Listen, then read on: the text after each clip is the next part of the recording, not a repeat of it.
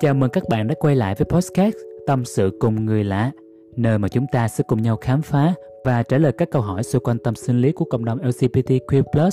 Mình là Ron, người thích lắng nghe và chia sẻ những câu chuyện. Hy vọng rằng thông qua series podcast này, chúng ta có thể mang lại sự hiểu biết và giải đáp những thắc mắc về tâm sinh lý của cộng đồng LGBTQ+ một cách chân thành nhất.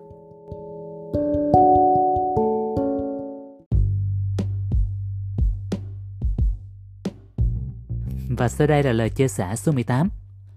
Làm cách nào để lấy lại niềm tin vào tình yêu à? Em đã từng là một người dễ yêu. Cứ gặp ai hợp mắt một tí, tính cách dễ thương một tí là liền lao đầu vào tình yêu. À, em là top. À, có thể nhiều bạn nghĩ rằng à, top như bọn em á, thì sẽ có nhiều cơ hội. Nhưng mà thật ra là chưa bao giờ em cảm nhận được tình yêu thật sự như thế nào. Tình yêu với em có vẻ như là đang theo một hướng giống nhau á.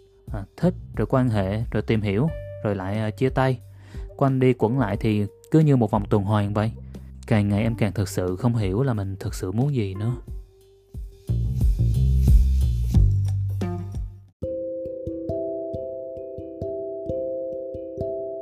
Chào bạn, AD hiểu rằng là những vòng lặp đã qua đã làm bạn mất niềm tin vào tình yêu và nó cũng có thể đã khiến bạn cảm thấy bối rối và thất vọng nhiều nhé.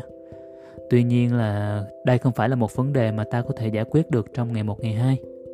Theo quan điểm của nhiều người thì các bạn gay ở vị trí quan hệ top à, sẽ dễ tìm người yêu hơn do sự mất cân bằng về sở thích.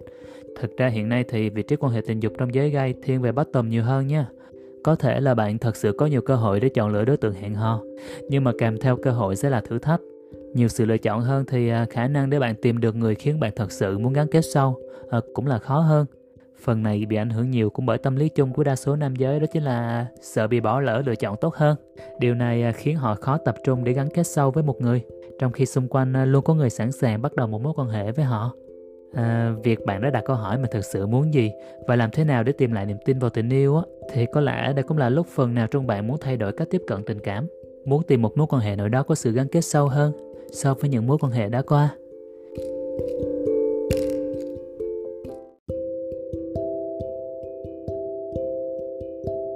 Tình yêu không chỉ đơn giản là một mối quan hệ thu hút về mặt tình dục, mà nó còn là sự kết nối về tinh thần giữa hai người. À, nếu tình yêu của bạn nó theo một hướng giống nhau và nó cứ quay vòng trong một chu kỳ thích, quan hệ, rồi tìm hiểu rồi lại chia tay, thì à, nhiều khả năng điều này đang xảy ra là vì bạn chưa định hướng rõ ràng cho mối quan hệ của mình.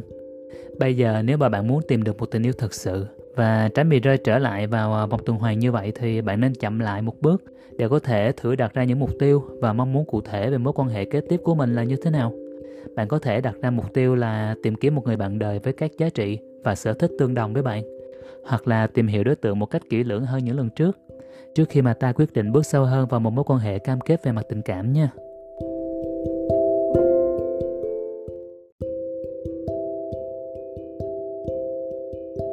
Trong khoảng thời gian tương lai sắp tới thì ID nghĩ bạn nên đầu tư thời gian để tập trung cho việc trân trọng và chăm sóc bản thân mình.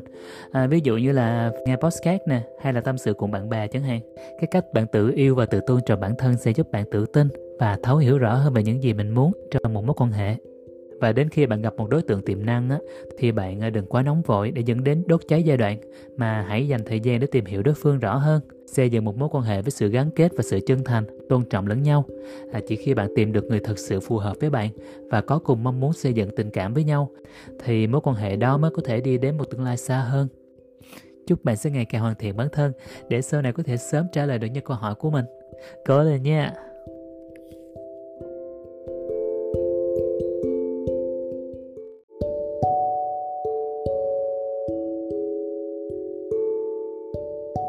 Những câu trả lời của mình được đúc kết từ những kinh nghiệm của bản thân đã trải qua và những kiến thức chuyên môn được tìm hiểu, nghiên cứu theo từng câu hỏi được đặt ra. Có thể các câu trả lời của mình không hoàn toàn đúng với quan điểm của tất cả mọi người, nhưng mình mong rằng là nó có thể vô tình chạm đến bạn và xa hơn là có thể giúp ích được cho bạn ở một khía cạnh nào đấy. Mọi thiếu sót về phần kiến thức có thể sẽ không tránh khỏi trong quá trình tìm hiểu, nghiên cứu. Xin các bạn hãy thẳng thắn góp ý ở phần comment nha. Mình là Ron và hẹn gặp lại các bạn ở những tập podcast tâm sự cùng người lạ sau nha. Tạm biệt.